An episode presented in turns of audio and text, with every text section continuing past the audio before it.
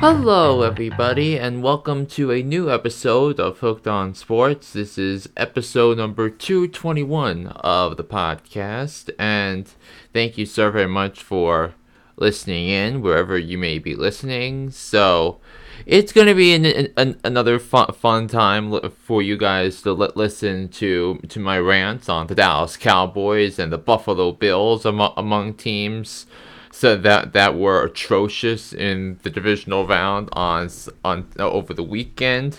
So we're, we're gonna get into uh, we're gonna get into all the games from the NFL playoffs. I'm going to give you some mid-season power rankings for uh, for the NBA and and the National Hockey League. I'll give you where the where the, the, both of those leagues stand in terms of the balance of power later on in in, in the podcast. But we, we have so much to unpack from the divisional round of the NFL playoffs. So we'll get into each of the games from uh, from the weekend uh, as as we go along here. But I'm compelled to start with the game between the Kansas City Chiefs and the Jacksonville Jaguars, the first game on the docket over the weekend, and I thought that was uh, that, that was a, a, critical win, obviously for Kansas City. That they, they host the championship Sunday for the for the fifth straight season, and we'll get into that in a moment. But the, the, the way Kansas City played for, for most of that game, they, they looked vulnerable at, at times. I thought their defense uh, gave up a lot of opportunities for, for big time plays, and even though Jacksonville couldn't cash in on some of those, I think Kansas City needs needs to uh, to uh, to slow down and, and relax and and knowing that they rightfully get their championship Sunday game at home after after the dumb neutral site uh, shenanigans that the NFL wanted to implement. Uh, following how the how the seedings were set up across the across the NFL this year.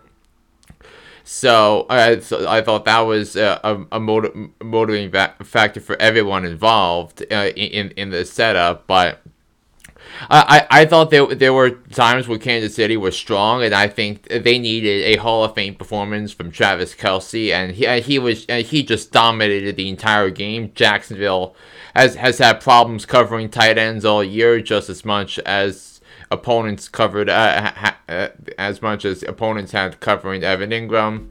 But th- but that that was a really strong um, um, and needed performance from Travis Kelce. A couple of touchdowns, 14 receptions. Uh, he, uh, he was just unbelievable, and he, and he was such a bedrock for for Patrick Mahomes and Chad Henne, who came in when Patrick Mahomes suffered a high ankle sprain in, sprain in the first half of the uh, of uh, of that game, and and so Patrick Mahomes was unavailable for, for, for a drive in the second quarter, but Andy Reid dialed up as good as good a drive, as good a sequence of plays as you've ever seen uh, Andy Reid uh, call him with with Chad Henne. Uh, understood they started deep in Jacksonville territory, uh, deep in deep in their own territory, and they marched down the field 90 plus yards for uh, for a touchdown to uh, um, to to, to basically uh, get, give the Chiefs enough of a cushion to to allow themselves to do the things they wanted to do to close out the game in the second half. And on the flip side, I, I thought this was a, a really strong and tremendous season for Doug Pederson and the Jacksonville Jaguars, and I, I, I think this is this is going to be a little bit bit of a tough pill to swallow if you are a fan of the Jaguars because because Jacksonville had played as well as anybody in the second uh, down the stretch of the season in, in the second half. They, obviously, they won the division. They won um, a playoff game uh, despite trailing twenty-seven to nothing. And, and, and, Kansas City's defense, the way they played, so Jacksonville had a lot of opportunities to uh, to go down and win that game. But I think, but the but the, the where Jacksonville lost that game was in the fourth quarter down 27 to 17. Uh, Jacksonville was driving. They they had a really strong drive going, and, and then then you had the, the fumble by Kirk, and then two plays later, uh, Trevor Lawrence throws a mind-numbing interception. Uh, which, basically uh, kept the Jaguars from, from making it interesting and and and and gave themselves an opportunity to win the game right there. Instead, it's a, uh, they they only mustered a field goal in the fourth quarter to um to, to lose by seven and allow the Jacks plus Jacksonville plus eight and a half betters like me to win that game. So, but ultimately, it was one where Kansas City uh, uh wound up winning the game because um they had the better quarterback. And now, it, now Championship Sunday has uh, Mahomes' high ankle sprain is is going to be a topic for conversation uh, leading up in, uh, in, into this week. But I don't see it as much of an issue when it comes to Mahomes because the last time he suffered a high ankle sprain uh, of this of this type was a few years ago when when he played the Jaguars uh, in week one suffered uh, uh, suffered an injury and then threw 440 yards against the Raiders. Now, Cincinnati, who we're going to get into in a, in a, in a, in a few minutes, is going to be a different story when you look at the defense. But but Kansas City has been tremendous uh, all all year uh, uh, all year long, especially offensively. And Patrick Mahomes showed early, early uh, on why he was the MVP of the National Football League this uh, this season. So Chiefs fans obviously should be excited. And and let's say this about Patrick Mahomes because Patrick Mahomes is is carving out a brilliant legacy right before our eyes. And this is the fifth straight year the uh, the AFC Championship game will be held at Arrowhead Stadium in Kansas City and and and the fact that it's five years in a row and all five years at home and think about what you have to do to have five straight AFC championship games and your home stadium it, it's a lot of winning uh, uh, d- during the regular season needed. And Patrick Mahomes has done so much winning it's I mean it's not it, it, it's not even fair compared to the rest of the league when you have the best coach in the league the uh, uh and the best quarterback in the NFL but what Patrick Mahomes is doing or, or, throughout his career is to uh, not only to the AFC West but to the AFC is what Tom Brady did to uh, you know for a period of 8 15 20 years with the Patriots. So so so Mahomes is is in a league of uh, a league of his own uh, in in terms of the mo- uh, in terms of the most dynamic player and the and the quarterback in in the NFL with everything he does. So we're going to so um, so we're gonna get into that. And they're gonna take on the Cincinnati Bengals, who uh, who who went marched into Buffalo and and kicked the asses of Sean McDermott, Josh Allen, and the Buffalo Bills. And Cincinnati went out went out, set a tone early on. Uh, they, they they came they came in doing business. They go up fourteen and nothing, and then they put all the pressure on Josh Allen to uh, to try to uh, try to navigate a, a miraculous win behind bad offensive line play and and they, they they just couldn't get it done. And we we, we I talked uh, all week last week about the Bengals' offensive line issues and how I thought they were going to be a big impact in this game.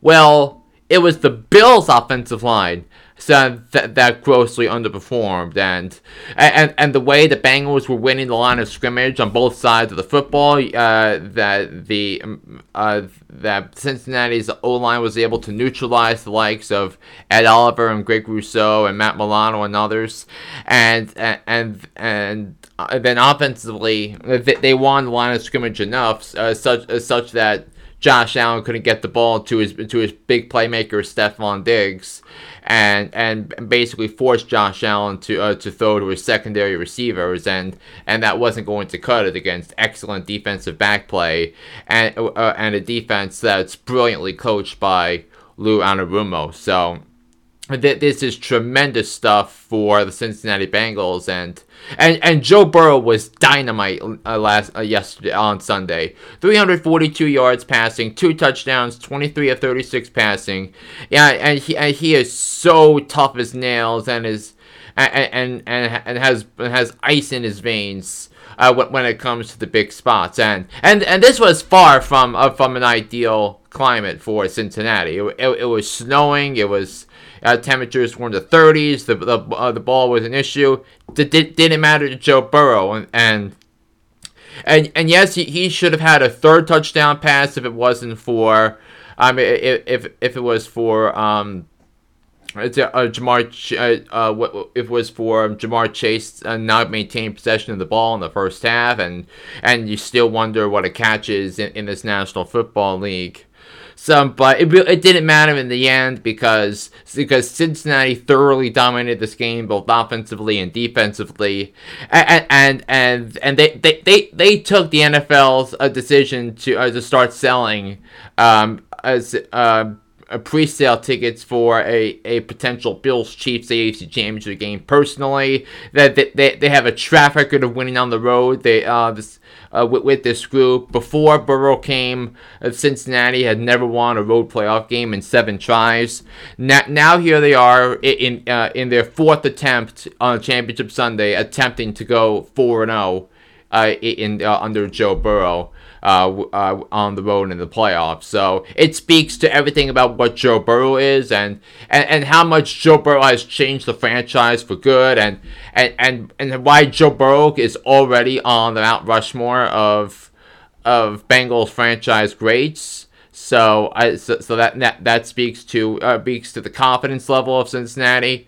And I, and I think we need to give some props to Zac Taylor here because I remember having this conversation a couple of years ago uh, about Zac Taylor and why the Bengals could not fire him after uh, um, after the the the um I think they won four games in 2020 something like that but we had this conversation that that Joe Burrow cannot afford a, a second offensive uh, a, a second offensive oriented coach in as many years. And there the coaches that got fired for uh, for, for, for different types of things. But so, but the patience that that Zac Taylor has had with this group uh, uh, has been quietly uh, flown, uh, flying under the radar. And if you are a Bengals fan, you you've got to you've got to feel pumped that Zac Taylor is, is the right guy for this position. And well, we, we, we saw some, we saw some of that um, crisis management when it came to the Damar Hamlin incident and the and the, the cardiac arrest. Uh, in Cincinnati er, um, earlier um, this month and and and, he, and he's got and, and now he's got these guys buttoned up and, and playing confident football and and and they're they're, they're playing the I, mean, I this Bengals team to me is playing better than than they did all of last year in the playoffs. And so they're they're, they're um, winning the line of scrimmage they're winning the turnover battle. And now now if they do it one more time on championship Sunday against Kansas City and Patrick Mahomes and the and and the and the I I, I took the uh, I took that personally toward when it came to Kansas City and everything that transpired with Tyreek Hill during the offseason. You you bet it's go it's gonna be an epic showdown at Arrowhead on Sunday night, um, under under the lights at Arrowhead. So. It, it we, a tremendous, tremendous AFC Championship game between uh, be, between the Cincinnati Bengals and the Kansas City Chiefs um, of, uh, uh, uh at Arrowhead Stadium on Sunday night, and we'll and we'll and we'll, we'll handicap the game later in the week. So now on to the NFC, and, and I'm compelled to talk first about the game between the San Francisco 49ers and the Dallas Cowboys. And and, and I mean, there are some anti-Dallas and there is some pro-San Francisco in this. And, and, and I think San Francisco defensively, the star of that game was Fred Warner because Fred Warner came uh, came obviously came up with the, with an interception um, earlier uh, in, in, the first half to thwart a Dallas opportunity uh, on on a ball deflected by by um by, by Jimmy Ward and and then uh, and then uh, his ability to uh, to cover Dalton Schultz and he took away a couple of touchdowns from him with based on his uh, based on his um based on his one of one um c- coverage play as the linebacker. It, it, it is unbelievable what what he's been able to do and and there's a there was a reason he was named first team All Pro. He he is such an amazing asset for for San Francisco, and that's why he uh, he got uh, the money he did. Why uh, why the 49ers extended him during uh, a couple of a couple of winters ago. So, it, so if you are a 49ers fan, Fred Warner was was the story uh, of the game defensively, and and and and then offensively, you, you have um, you had Brock Purdy uh, effectively manage the game. No, no real critical mistakes on his part, and and and and I thought Brock Purdy played tremendous in the fourth quarter, and and most most especially the the drive that um, that led led to the field goal at the end to make to turn a four point game into a seven point game. Uh, he he made tough clutch throws on third downs um, uh, uh, to um, uh, to to some, some of his uh, key players like Brandon Aiyuk uh, was was so tough in that drive, as was Deebo Samuel. George Kittle was fantastic. He made an incredible circus catch. Uh, uh, uh, t- taping the ball uh, with him in the third quarter, which kick-started San Francisco's touchdown drive that started that finished with a Christian McCaffrey touchdown at the first play of the fourth quarter. And, and, and the 40, and the 49ers were able to, to, to do just enough offensively to win that game. Now, on to Dallas, and th- th- this was the type of game where the Cowboys defense was fantastic. The Cowboys played their butts off um, for for 60 minutes defensively. That so, so that Micah Parsons was was, was able to uh, to do some damage. Uh, he he uh, he beat Trent Williams for a sack. So they, they were able to uh, to limit San Francisco to field goals in the first half.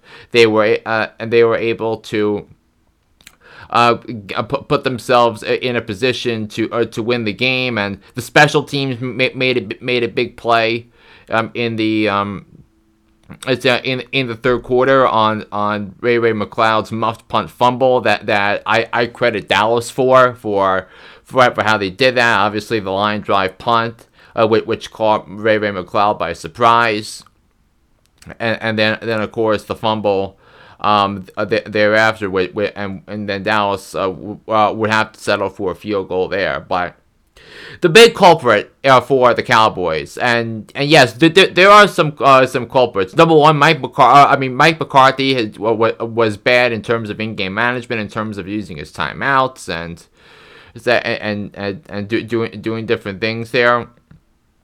But the number one reason the Cowboys lost that game on Sunday was Dak Prescott.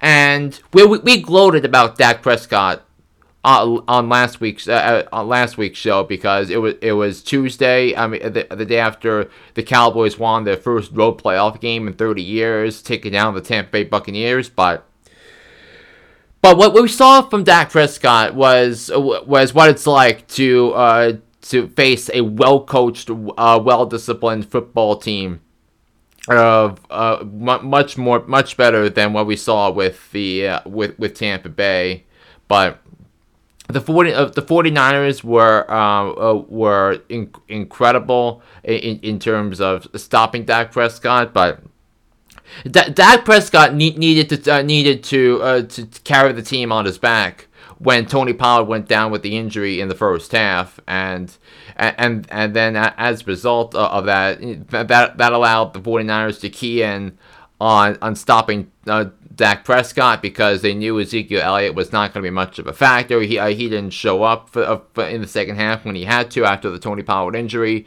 and and, and Dak Prescott played bad, and he uh, he he threw two interceptions, should have had a pick six um, in the last three in the last three minutes of the game.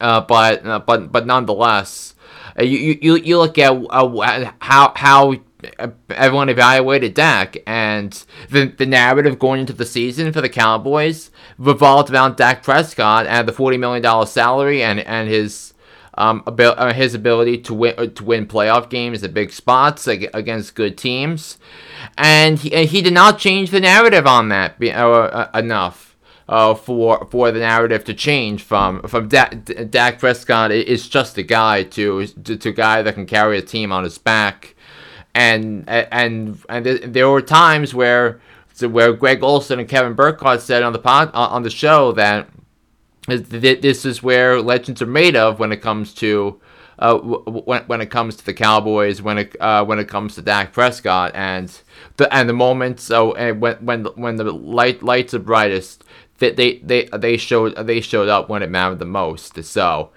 I, I so in terms of where I think the Cowboys go, I you, you don't fire Mike McCarthy. You don't fire a coach that's won 12 games each of uh, each of his past two seasons. I think Dallas is going to be back in the playoff conversation next year. I think they're they're a playoff team again next year with that defense and with and, and with that offensive line, but there's going to be some serious, uh, uh, uh serious um, uh, decisions this offseason about what, what they do about Tony Pollard and and Dak and, and Dak Prescott. But so, but but again, this uh, I'll get this is this type of performance was also another reason why the decision to extend Ezekiel Elliott and give him that, that big contract when they did was so sh- uh, short sighted because, first of all, Ezekiel Elliott was, uh, uh, has not even been close to uh, to production from from what he was his fir- uh, his rookie season, where he was the best running back in football. So, but, but that $15 million so that they gave a running back. They they could have been used on another linebacker. They could it, it could have been used on, on, on another depth piece for, for offensive line uh, to uh, to to um, to, to help out the, the defender. May, maybe they, they, that money could have been used to keep Amari Cooper. Amari Cooper not being available and not being on that team was, was going to play a big factor for the Cowboys, and that was a big loss. And Dallas really needed Amari Cooper, and and and, and the statistics uh, from from Dak, from uh, from uh, of Dak Prescott when he has Amari Cooper on the field to when, when he doesn't, it, it is night and day. And and and the and the Cowboys again, their salary cap um, decisions and their salary cap mismanagement. It, it, it, it, it leads us to the point where Dak Prescott just simply can't carry a team on his back uh, when, when it mattered the most because um, because listen, there, there, are a lot of guys that want to play for the Cowboys. They they want they want uh, the, the benefits of of playing with Jerry Jones and the, and the elaborate stadium and, and the and, and, the personal benefits that, that come with it with uh, with the franchise, but uh, couldn't do that. Also, remember when Odell Beckham Jr well, uh, they were talking about him signing with the Cowboys. Well, uh, he, uh, he, he might not might not be 100% from, from the ACL injury, but I think he still could have contributed. I think he, he could have made a difference for the Cowboys. But uh, but not nonetheless, it, it, it is a, another waste of a season for the Dallas Cowboys, and another season, the 27th season uh, year in a row where um, where uh, many many football fans around the country celebrated Dallas Cowboys elimination day before championship Sunday, and that's exactly what happened. The Cowboys have have now been to the postseason 12 straight times without going to the conference championship game, and, and it, it is the fourth longest uh, such drought in NFL history, and, and it speaks a, a lot to about how the, how the Cowboys have mismanaged their, their salary cap over over the years. So, so the 49ers are on to the NFC Championship game to take on and visit the Philadelphia Eagles, who destroyed the New York Giants 38 to 7 on Saturday night. And look, this uh, the, the Giants got their asses kicked and it, they they got their they got their butts kicked from the beginning. And I knew when Philadelphia went up fourteen nothing, and and the way the way the game script was going, Brian Daboll, I didn't understand going going for it on fourth and eight in the first quarter. So uh, uh so I, I, I thought was, this was a type where Jalen Hurts was great. Lane Johnson coming back made a huge difference and neutralized Kayvon Thibodeaux, uh, and who who needed to win his battles in order to help the Giants w- win that football game. And obviously, they uh, just didn't happen. And and and and here we are with the Eagles hosting Championship Sunday for so for the second time in in six years, and, and they're going to take on San Francisco. So.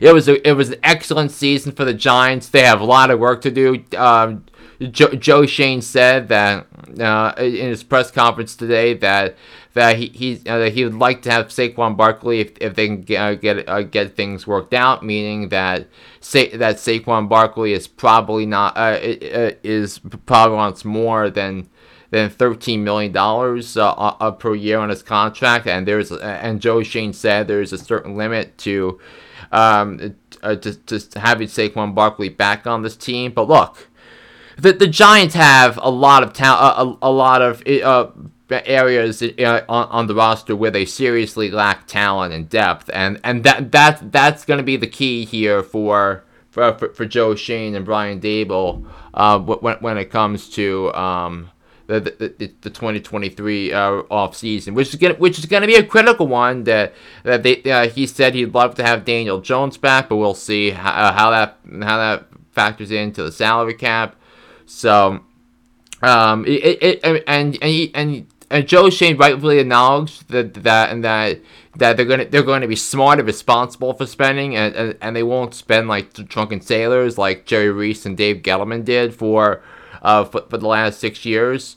So I I, I think well, on, on that regard, I think uh, it, it's it's worth noting here that saying that the Giants have the right general manager and the right head coach at, at the right time, and and and look, and they're gonna have to address the the, the the cap issue when it comes to Leonard Williams, and and we'll see if the Giants can do something about that to lower his cap hit a little bit. Um, but my, my hope is for the Giants, they uh, they won't have to restructure his contract and defer um, uh, defer the uh, defer money to uh, to save it as dead cap. And the Giants only really have one source of dead cap going into next off season, and that is um, the the money they don't have from uh, the, the, is the money they would uh, that was guaranteed to Kadarius Toney. So. Uh, so I, I, so the Giants are in, in a position to uh, to spe- uh, to, to to improve the team in free agency, but I don't I don't expect them to to uh, to go uh, f- uh, full on all out. Un- un- unless there are trades to help with the salary cap situation, and then when 2024 comes, when Leonard Williams' contract expires, when Adoree Jackson's contract expires, it, it should be all sorts of fun for Brian Daboll, Joe Schoen, and the New York football giants.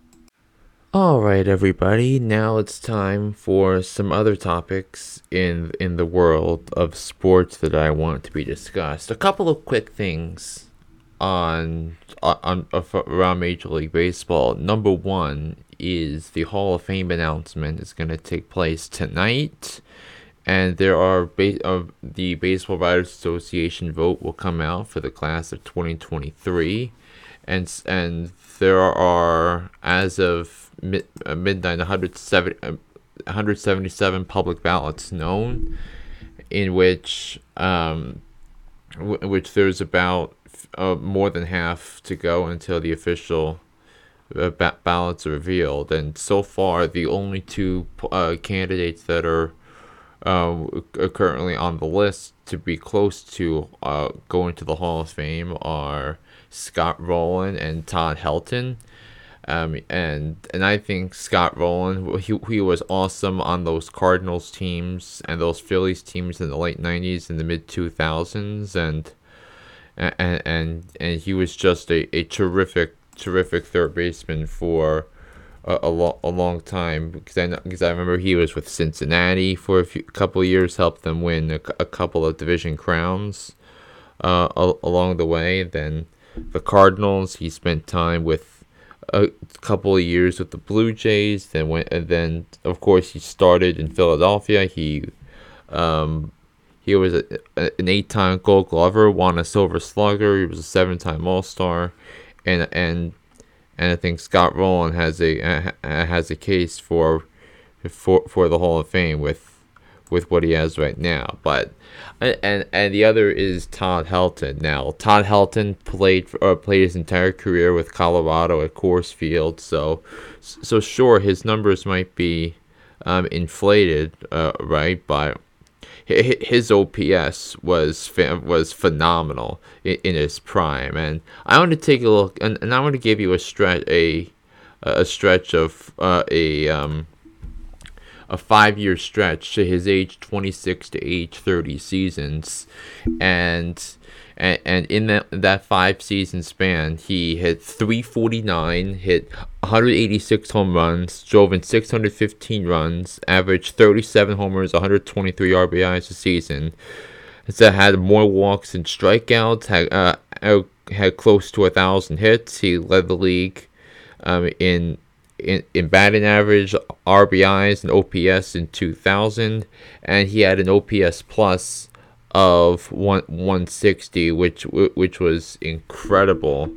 Um, for that time, of course, anything over 140 is is tremendous, but 160 over a five year span, and, and, he, stayed healthy in the process too. And that is just off the charts incredible. So I think Todd Helton deserves to be in the Hall of Fame. I mean, he's the single greatest player in in Colorado Rockies history. So I think he he deserves a spot in Cooperstown, and the Rockies will finally get someone with with, with their with their cap uh, in in in the halls of Cooperstown. So it'll it'll be fun for Rockies fans to to flood um uh to to, to flood um the um so the, the, the Hall of Fame when uh, if if and when he is inducted in in, July. So it's going to be incredible for that. The second thing I wanted to uh, to touch on in baseball is that Arte Moreno announced that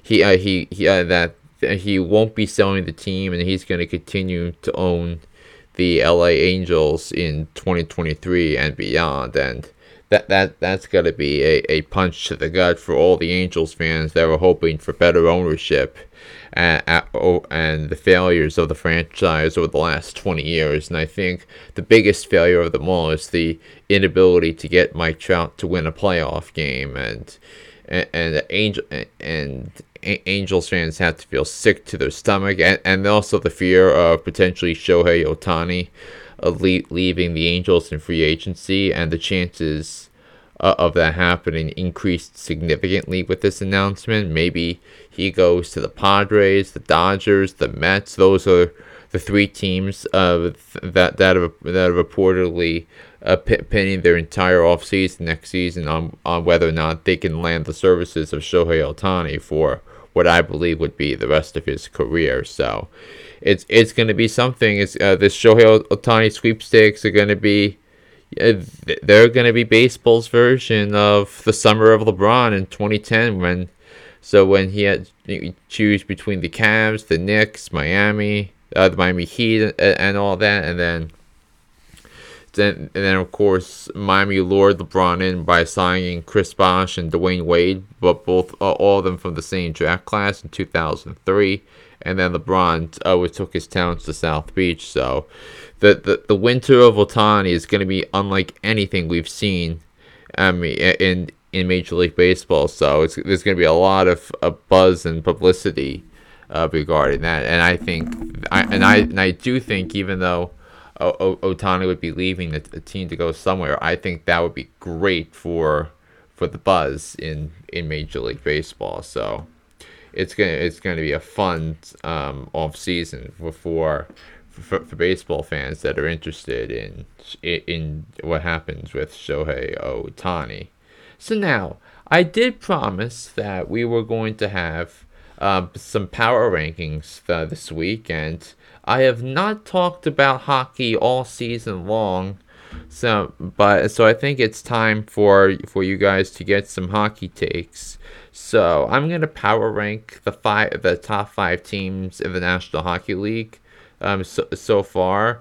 So number five is the Seattle Kraken, and the Kraken are are a fun story this year because I mean, I and I figured that Seattle was going to take a, a leap somehow. I mean, given that I I think I infamously picked Seattle to make the playoffs in their for in, in their season as an uh, expansion season, like what happened with with Vegas a few years ago. But but Ma- Matthew Beniers has been tremendous as a rookie, a frontline center. He's playing so well with Jordan Eberle. He and he is an All Star this year, and and and they're just they just came off a, a seven game road trip where they won every single game of that road trip, and they became the first team to beat the Bruins at TD Garden in regulation this season, and and, right now they are they look like the team to beat in the in the what is a rather weak Pacific Division, but but Seattle has been tremendous nonetheless. Number four is the Dallas Stars, and to me, the Stars are the best in the West, and and it all starts with my with Jason Robertson, who has been a scoring machine. And entering Monday night's action, he ranked fifth in the National Hockey League with 31 goals and 64 points. And my guy, Joe Pavelski, is killing it at age 38. He entered Mo- Monday's action tied for the best plus minus in the league at th- uh, 33. And he's a first bell Hall of Famer. And Jake Oettinger has been awesome as well uh, as the as the net keeper, as he has a to a 926 save percentage. So I right now the Dallas Stars are, are a team that that that can make a run here and go to the Stanley Cup Finals with the way they're playing both offensively and defensively. Number three is the New Jersey Devils, and the Devils have been one of the best stories in the NHL this season. And I mean, a, a team that was a perennial loser post Marty Brodeur and, and all the mishaps and and all this all the dysfunction within that organization. But the New Jersey Devils have been outstanding this year, and Jack Hughes has been uh, has changed the attitude around this franchise. He so he leads the team with 30 goals and 58 points, and Dougie Hamilton has been excellent anchoring the defense, and he scored the overtime goal against Pittsburgh on on Monday night and, and on Sunday night, and then and then Vitek Vanecek has won his last seven starts in front of net, and he was tremendous against Pittsburgh, uh, making 25 saves and allowing just a Sidney Crosby goal. And they have the best road record in the National Hockey League at 18 2 and 2.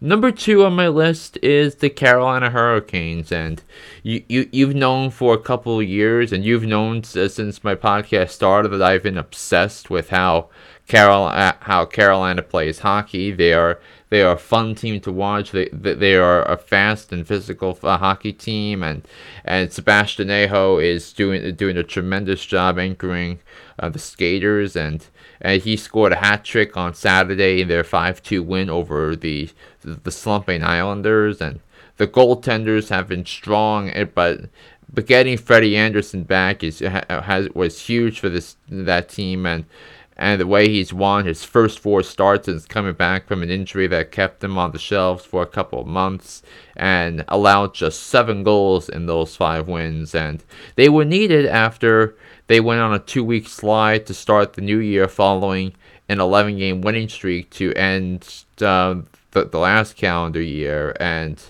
I think they're the team that gives the Bruins the biggest fits in the Eastern Conference, and I wouldn't be surprised if if the two teams met in the Eastern Conference Finals this spring. And uh, obviously, last time Carolina played Boston in, in the conference final, uh, finals, that uh, that Boston showed them uh, showed them the door. They got swept in four games before ultimately losing to Jordan Binnington and the Blues in the Stanley Cup Finals in, in 2019.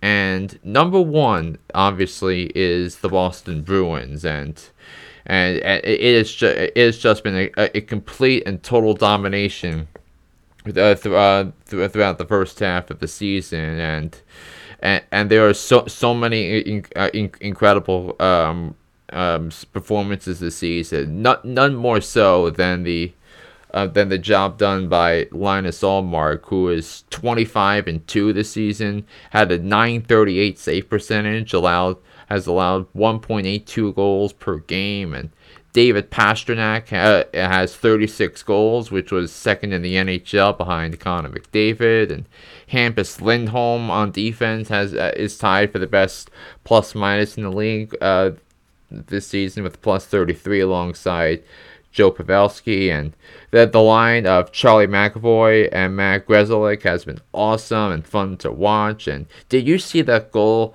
Charlie McAvoy had against the Sharks on Sunday night? I mean, my goodness, he is an incredible talent. He is he is from um, he is he grew up nearby uh, where I, where I live, in Long Island, and Jim Montgomery has done a tremendous job elevating the Bruins this season, uh, fo- following all the near misses from from Bruce Cassidy in his six seasons with the Boston Bruins. And now I want to give you a, a wrap up by giving you my midseason power rankings in the NBA. So.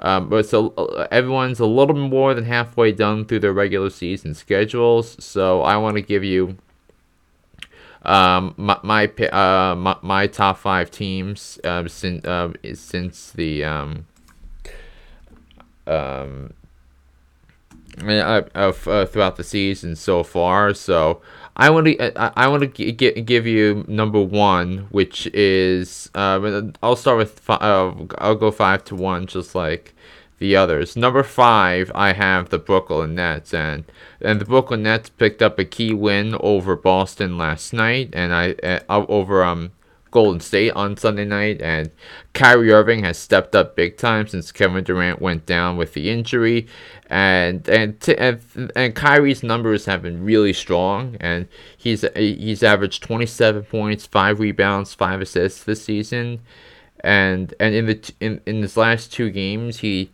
he dropped 48, 11, and six on Utah, and 38, seven, and nine on Golden State uh, in in San Francisco, where the Warriors are 17 and five at home this season. So, so, so you, you could talk about the Nets and and what and what what they've been able to do, but but but but Jacque Vaughn has done an unbelievable job t- turning turning their season around after the after the disaster known as um as Steve Nash was shown the door in in Brooklyn.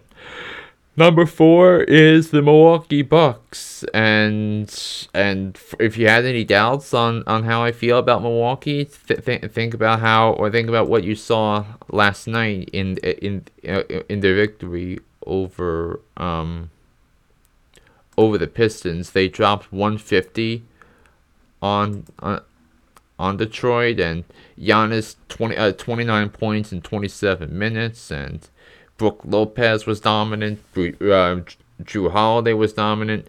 Bobby Portis was dominant. And Khris Middleton is just getting his feet wet um, after missing the last six weeks due to an injury. So I, I still think at the end of the day, I think the Milwaukee Bucks are the team that can uh, get, give uh, give the Celtics fits in, uh, in a seven game series. I mean, they, they I mean Giannis took Boston uh, to seven games uh, without without his second best player, Khris Middleton, and and I think you're going you're going to see uh, a, a Milwaukee Bucks team that can absolutely go on a run and win and and win 55 games to, uh, uh, total during the regular season. So I think it should be a fun second half for for the fans of the Milwaukee Bucks. Number three is the Memphis Grizzlies, and and and Ja Morant has just been unbelievable this year. He's uh, he's he's elevated his game into another level. Uh, the uh, the Memphis has the second best point uh, point per game differential in the NBA, and they they had an 11 game winning streak snapped this weekend with a couple of narrow losses uh, to the Lakers and the Suns, and.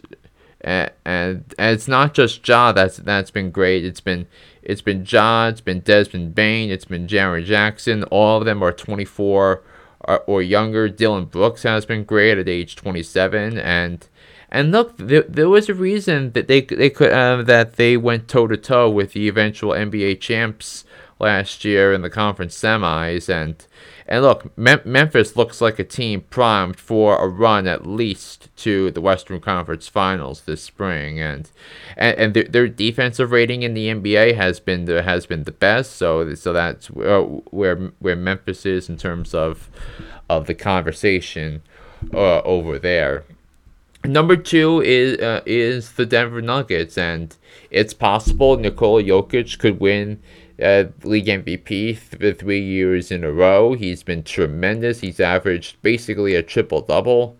Um, and then they they had the Nets had uh, the Nuggets had went uh, gone on a stretch where they won 16 of 18 games before losing at home to Shai Gilgeous-Alexander and and the Oklahoma City Thunder last night at, at home uh, without him. And Jamal Murray has been excellent, stepping out without Jokic the last couple of games, and and and, and as of now they have um as a, they they have a a one and a half game lead over uh, over Memphis for the top spot in the uh, in the in the Western Conference, and and right now uh, n- number one is the Boston Celtics, and the, the and the Celtics they have the total package. They have the, the the perfect group of stars for the season in Jayson Tatum, Jaylen Brown, Marcus Smart, Al Horford, but no nobody's been better than the Celtics this year. Tatum, uh,